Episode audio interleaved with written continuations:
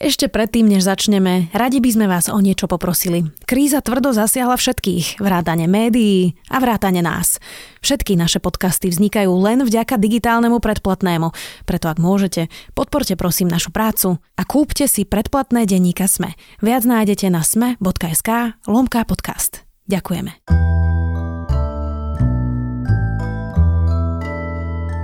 Je pondelok 6. apríla, meniny má Irena a bude pekne a teplo. Najvyššia denná teplota od 16 do 21 stupňov. Vítajte pri Dobrom ráne. V dennom podcaste denníka Sme moje meno je Zuzana Kovačič-Hanzelová. Na Slovensku vrcholí online hrácky turnaj. Aké rady dal rodičom jeho organizátor? Práve športy vedia byť to spoločné, o čom sa môže ten rodič s tým dieťaťom pobaviť, čo sa môže snažiť pochopiť. Drobné nedorozumenia, ak by som to nazval, ktoré sú primažne spôsobené tým, že tí rodičia sa boja toho nepoznaného sa môžu práve takouto spoločnou skúsenosťou odstrániť. Vypočujte si viac v podcaste Polčas na telku, ktorý nájdete v Spotify a v iných aplikáciách.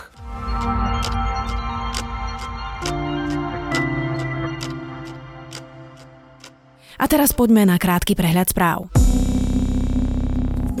Najväčšie ohnisko koronavírusu je v Bratislave. Minister zdravotníctva Krajčí hovorí, že sa štát musí opatreniami zamerať najmä na hlavné mesto. Magistrát už zverejnil tri scenáre pre Bratislavu, s ktorými ráta. Od dnes od 7 hodiny ráno platia nové opatrenia. Každý, kto vstúpi na Slovensko po 7 ráno, musí ísť do štátnej karantény povinne. Nariadenie platí až do odvolania osade v Jarovniciach urobili 49 testov na koronavírus. Všetky boli negatívne. Testovali sa primárne ľudia, ktorí sa vrátili zo zahraničia. 50 ľudí sa testovalo preto, že viac štát nemal kapacít. V Jarovniciach žije viac ako 6000 Rómov. Nového šéfa vojenského spravodajstva predstaví minister obrany Jaroslav Naď po tom, čo dostane previerku. Trvať to môže niekoľko týždňov aj mesiacov. Dovtedy je riadením vojenskej tajnej služby poverený Juraj Štefanka, prvý zástupca riaditeľa. Automobilka Kia dnes opäť spúšťa výrobu. Bude to v dvojzmennej prevádzke. Výrobu obnovia za prísnych hygienických opatrení. Viac takýchto správ nájdete na sme.sk.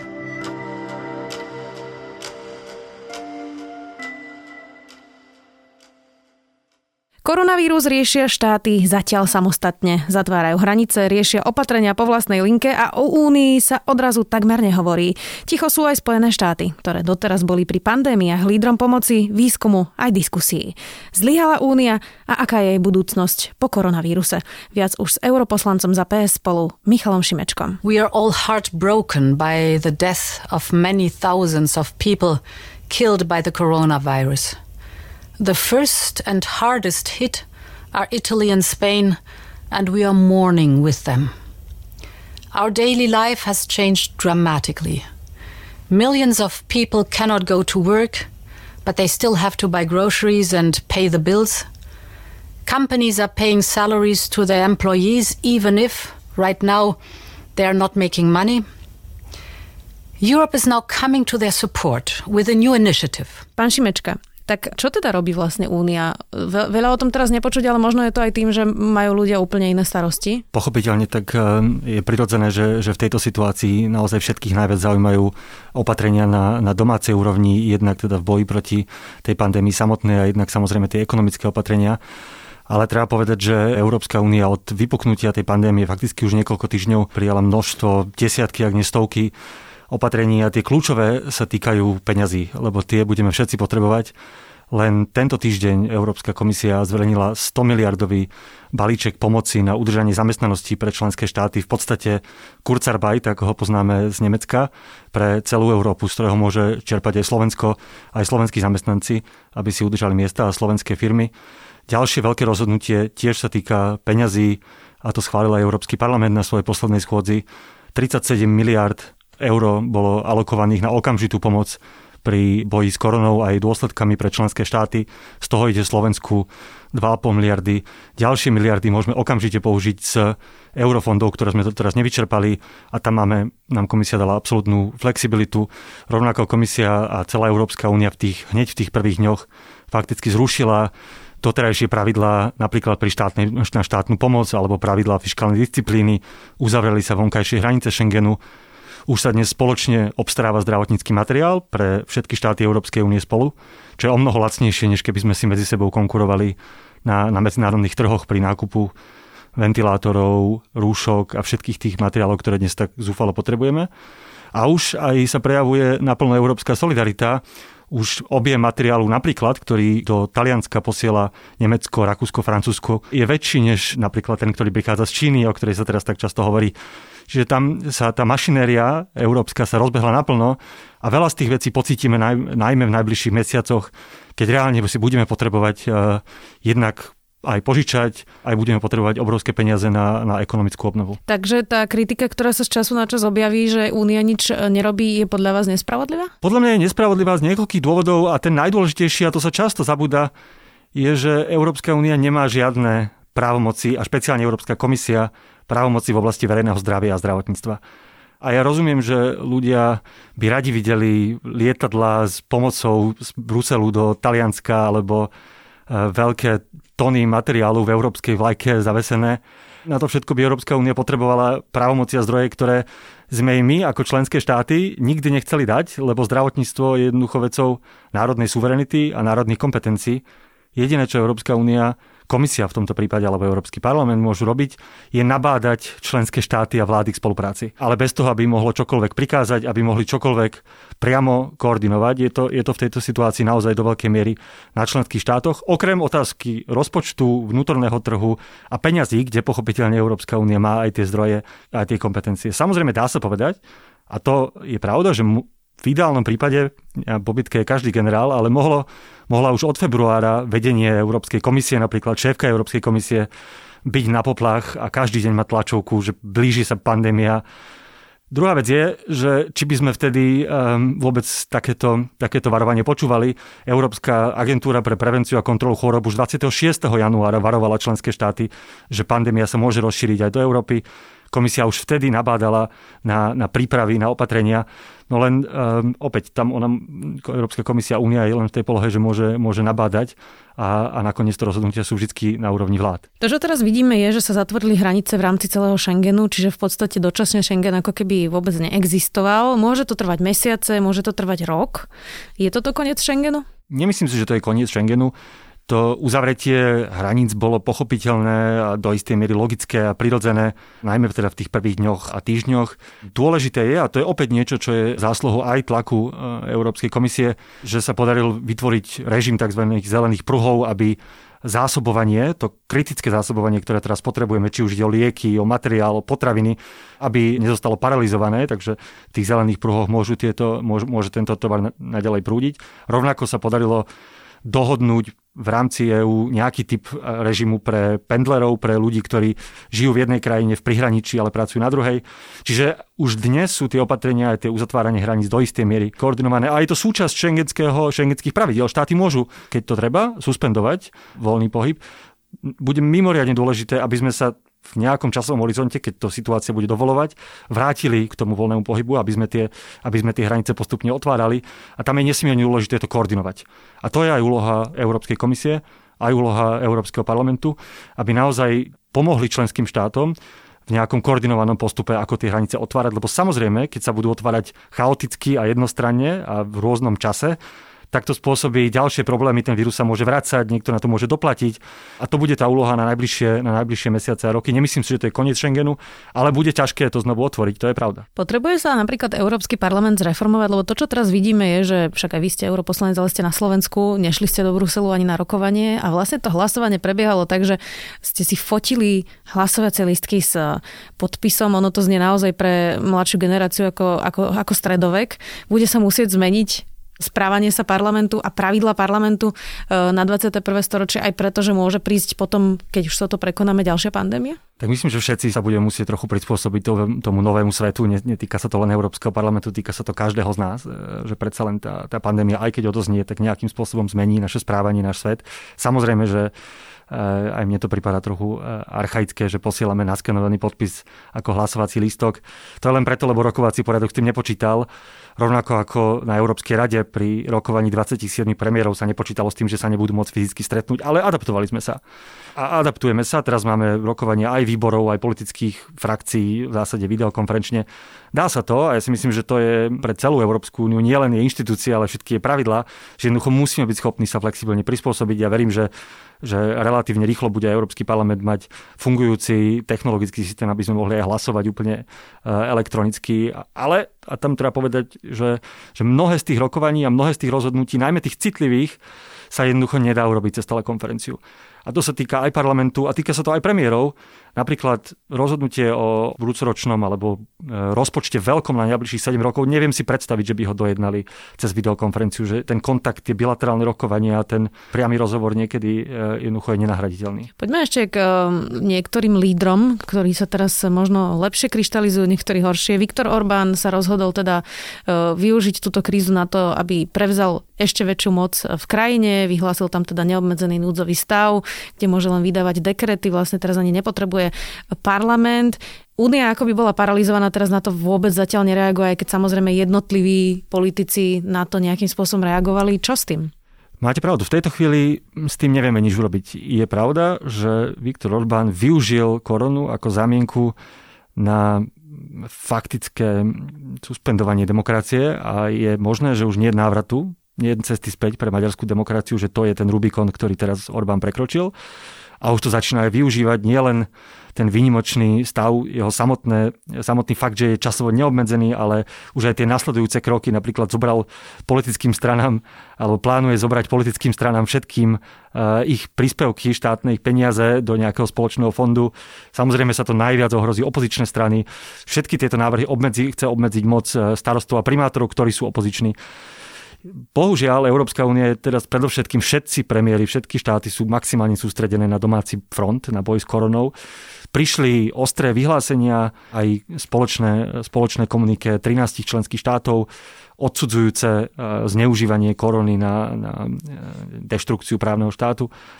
To všetko je pravda a pekné e, a my máme aj nástroje, aj možno aj silnejšie proti, ako Európska únia proti Orbánovi, vrátanie krátenia eurofondov, ale v tejto chvíli minimálne niekoľko týždňov, mesiacov na to neexistuje energia a politický kapitál a ani čas fyzicky, aby sa tomu politici venovali na najvyššej európskej úrovni. A Orbán to vie. Samozrejme, že to vie a tak to presne to využíva, lebo presne si uvedomuje, že teraz sa mu nič nemôže stať. A keby sa mu aj niečo stalo a keby začalo na neho zvyšok Európy útočiť, tak on bude to využívať na domácu propagandu a povie, pozrite sa, oni nás chcú Eh, oni nám chcú brániť, aby sme efektívne bojovali proti pandémii a ochraňovali životy.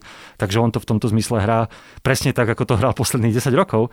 Bohužiaľ, ale v tejto chvíli nemáme, nemáme na to páky. Čiže vyčkať, kým to prejde a potom sa s tým vysporiadať? Potom bude kľúčové, aby, aby Európska komisia a konec koncov aj, eh, aj Európsky parlament a ja špeciálne, keďže som spravodajcom Európskeho parlamentu pre právny štát a demokraciu, urobila dôslednú kontrolu nielen toho, čo sa dialo v Maďarsku, ale aj v iných štátoch. Sú také náznaky, že, že politici to chcú zneužiť na centralizáciu moci a urobiť takú kontrolu toho, aké opatrenia sa prijali, lebo samozrejme počas krízy sa posilňuje rola exekutívy na úkor parlamentu a všetko toto, ale musí, keď kríza odoznie, tak sa potom musíme vrátiť k normálnej demokratickej prevádzke a, a tam bude dôležitá aj rola, aj rola komisie a, a parlamentu, aby na to dohľadali, lebo nejde len o Maďarsko, ide do istej miery o Polsko, v Slovensku sa objavujú nebezpečné náznaky, najmä potláčanie slobody médií a tak, takže ale to je otázka podľa mňa skôr na najbližšie týždne, mesiace, než, než úplne teraz. Ukázala táto pandémia, a teraz Viktor Orbán išiel jednou cestou, ale keď si zoberieme napríklad Borisa Johnsona alebo Donalda Trumpa,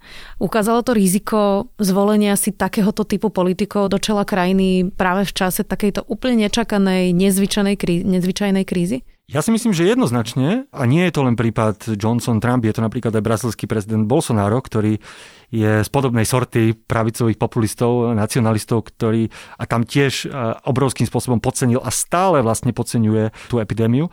Treba si povedať, že pravicový populizmus v tej podobe, ako, ako poznáme z Brexitu, Boris Johnson alebo, alebo Donald Trump, vyrástli trochu aj na odpore voči, voči vede, voči poznaniu, voči faktom, Možno si spomínate na tú slávny, slávny výrok počas brexitovej kampane Michaela Gova, že Briti už mali dosť expertov. A toto sú ľudia, ktorí pohrdajú vedou. A paradoxne dnes je veda a objektívne poznanie fakty to kľúčové, čo potrebujeme na rozhodovanie. A potrebujeme okrem teda samozrejme nejakých faktov aj rozvážnych lídrov, ktorí berú do úvahy e, racionálne argumenty a nie akoby charizmatických populistov, ktorí vedia akurát dobre točiť videá. Čiže v tomto zmysle tá pandémia nahráva normálnej, rozumnej, kompetentnej politike, lebo ľudia vidia, že iba taká ich môže ochrániť.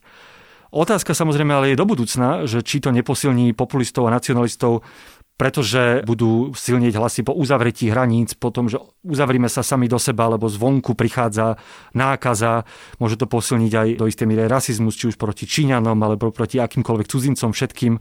A môže to posilniť vládu silnej ruky, lebo jeden narratívov, ktorý dnes, alebo z mýtov, ktorý je, je dnes častý, je, že diktátori a autokratické režimy silnej ruky sa vedia lepšie vysporiadať s takouto pandémiou. Čo ale nie je pravda, my len nemáme čísla z tých krajín. Čo samozrejme nie je pravda, a aj tam, kde máme čísla, sa ukazuje, že to tak vôbec nie je, a to je napríklad Južná Korea, alebo je to, eh, alebo je to Tajvan ale sú tu aj niektoré európske štáty, ktoré, mimochodom aj Slovensko, je demokratický štát, kde neboli suspendované podobne ako v Maďarsku demokratické pravidlá hry. Normálne máme parlament, ktorý príjma zákony a konec koncov tie čísla sú u nás jedny z najnižších, čiže ten argument absolútne neplatí a to už aj nehovoriac o tom, že nevieme, aké sú reálne čísla napríklad v Číne alebo, alebo v Iráne alebo v niektorých iných krajinách, ale je pravda, že budú politici, ktorí sa tento mýtus budú snažiť živiť a budú sa snažiť volať potom, aby tie výnimočné opatrenia napríklad, ktoré máme v mnohých štátoch teraz, aby zostali natrvalo. Aby sa obmedzili niektoré slobody natrvalo, aby sa centralizovala moc v rukách exekutívy. Áno, je to, je to isté riziko aj pre demokraciu všeobecne do budúcna. Slováci sú veľmi pozitívne naladení voči Európskej únii. Dlhodobo to tak e, je z prieskumov. E, čo pozitívne by si z tejto pandémie mali zobrať? Napríklad aj vo vzťahu k tej únii. Čo z tohto zlého dobré ako keby vzíde? Strašne bude záležať na tom, do akej miery Európska únia e, dokáže nájsť spoločnú odpoveď. A teraz myslím všetky tie stovky miliard, ktoré budeme potrebovať na obnovu tej ekonomiky. Či na to e, európsky lídry nájdu odvahu na tú naozaj veľký spoločný plán na záchranu našej ekonomiky. Európska centrálna banka už urobila svoju časť roboty. Teraz je naozaj na, do veľkej miery od toho bude záležať budúca aj povesť aj dôvera Slovákov v Európsku úniu, že či naozaj sa podarí ten veľký záchranný balíček, ktorý nakoniec potrebujeme všetci, aby sme to, aby sme to nejako zvládli, že či sa to podarí. A možno, a to je, to je separátna diskusia, ale, ale verím, že aj táto skúsenosť možno prispieje k nejakej racionálnej debate o tom, čo vlastne od Európskej únie očakávame. Lebo ako som povedal na začiatku, očakávame, že nás bude chrániť v pandémii, že bude posielať pomoc, že budú nejaké celé zbory zdravotníkov niekde z Bruselu v európskych, v európskych kafandroch s európskou vlajkou. Sem nič také neexistuje, lebo sme to Európskej únii nikdy nechceli dať tieto právomoci. Um, a možno to povedie k diskusii o tom, že chceme teda, aby nás Európska únia reálne, aby sme spoločne vedeli takéto krízy zvládať. Potom potrebujeme napríklad spoločné strategické rezervy hmotné, liekov, zdravotníckého materiálu, aby sme neboli závislí od Číny. Možno potrebujeme systém, v ktorom sa budú dať prerozdeľovať pacienti v kritickom stave v takejto akútnej fáze krízy naprieč uh, Európskou úniou. Možno potrebujeme centrálny krízový manažment, uh, presne aby tie opatrenia boli koordinované a nie chaotické ja verím, že aj toto je niečo, o čom môžeme teraz konečne začať diskutovať, lebo ten dopyt potom, aby Európska únia konala, vidím, že je veľký. Aj frustrácia z toho, že nekoná.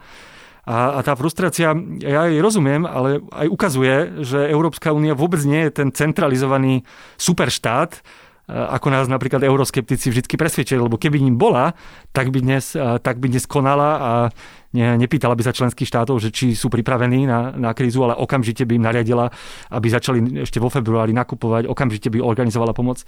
Len ona nie je tým superštátom a, a to je tiež možno jedna, jedno z ďalších akoby poučení z tejto krízy, že musíme mať e, očakávania primerané tomu, koľko právomocí reálne Európska únia má a koľko zdrojov. Mm-hmm. Zrazu ten diktát Bruselu nejako neexistuje. No. Úplne záverečná otázka. E, ja som pred Vianocami hovorila s vašim otcom, ktorý je teda novinárom pre denník N a pamätám si, že on povedal teda vetu, že, že najnebezpečnejšia pre demokraciu je pohodlie ľudí, že majú pocit, že im vlastne nič nehrozí a preto, keď sú takí pohodlní, tak potom vlastne počúvajú viacej e, rôznych extrémistov, populistov a podobne.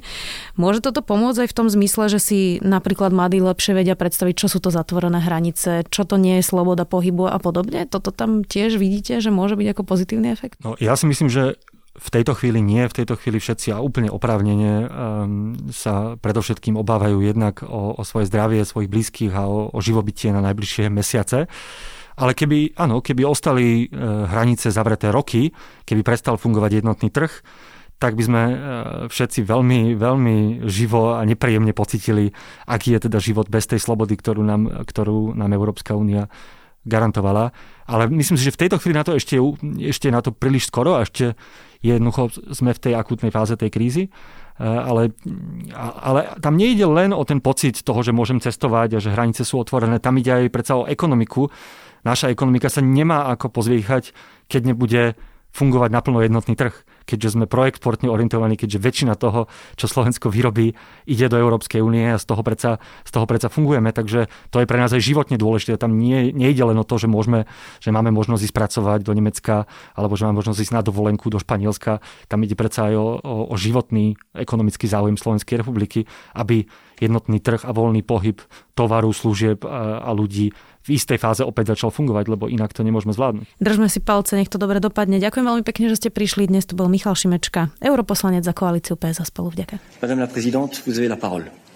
Yes, thank you. Good morning.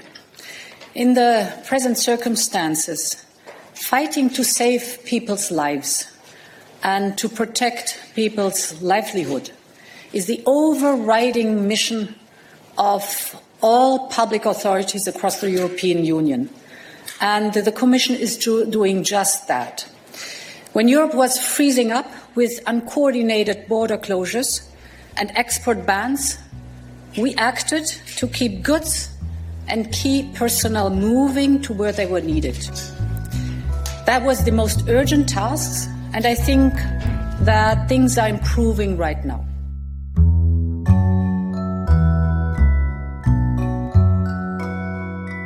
Pred pár dňami zomrel legendárny Bill Withers. Solová legenda zomrela vo veku 81 rokov na problémy so srdcom.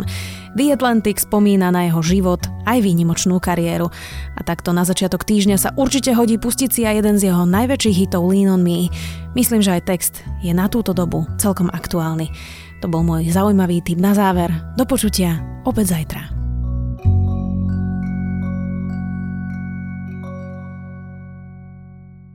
Na Slovensku vrcholí online hrácky turnaj. Aké rady dal rodičom jeho organizátor? Práve športy vedia byť to spoločné, o čom sa môže ten rodič s tým dieťaťom pobaviť, čo sa môže snažiť pochopiť. Drobné nedorozumenia, ak by som to nazval, ktoré sú primažne spôsobené tým, že tí rodičia sa boja toho nepoznaného, sa môžu práve takouto spoločnou skúsenosťou odstrániť. Vypočujte si viac v podcaste Polčas na telku, ktorý nájdete v Spotify a v iných aplikáciách.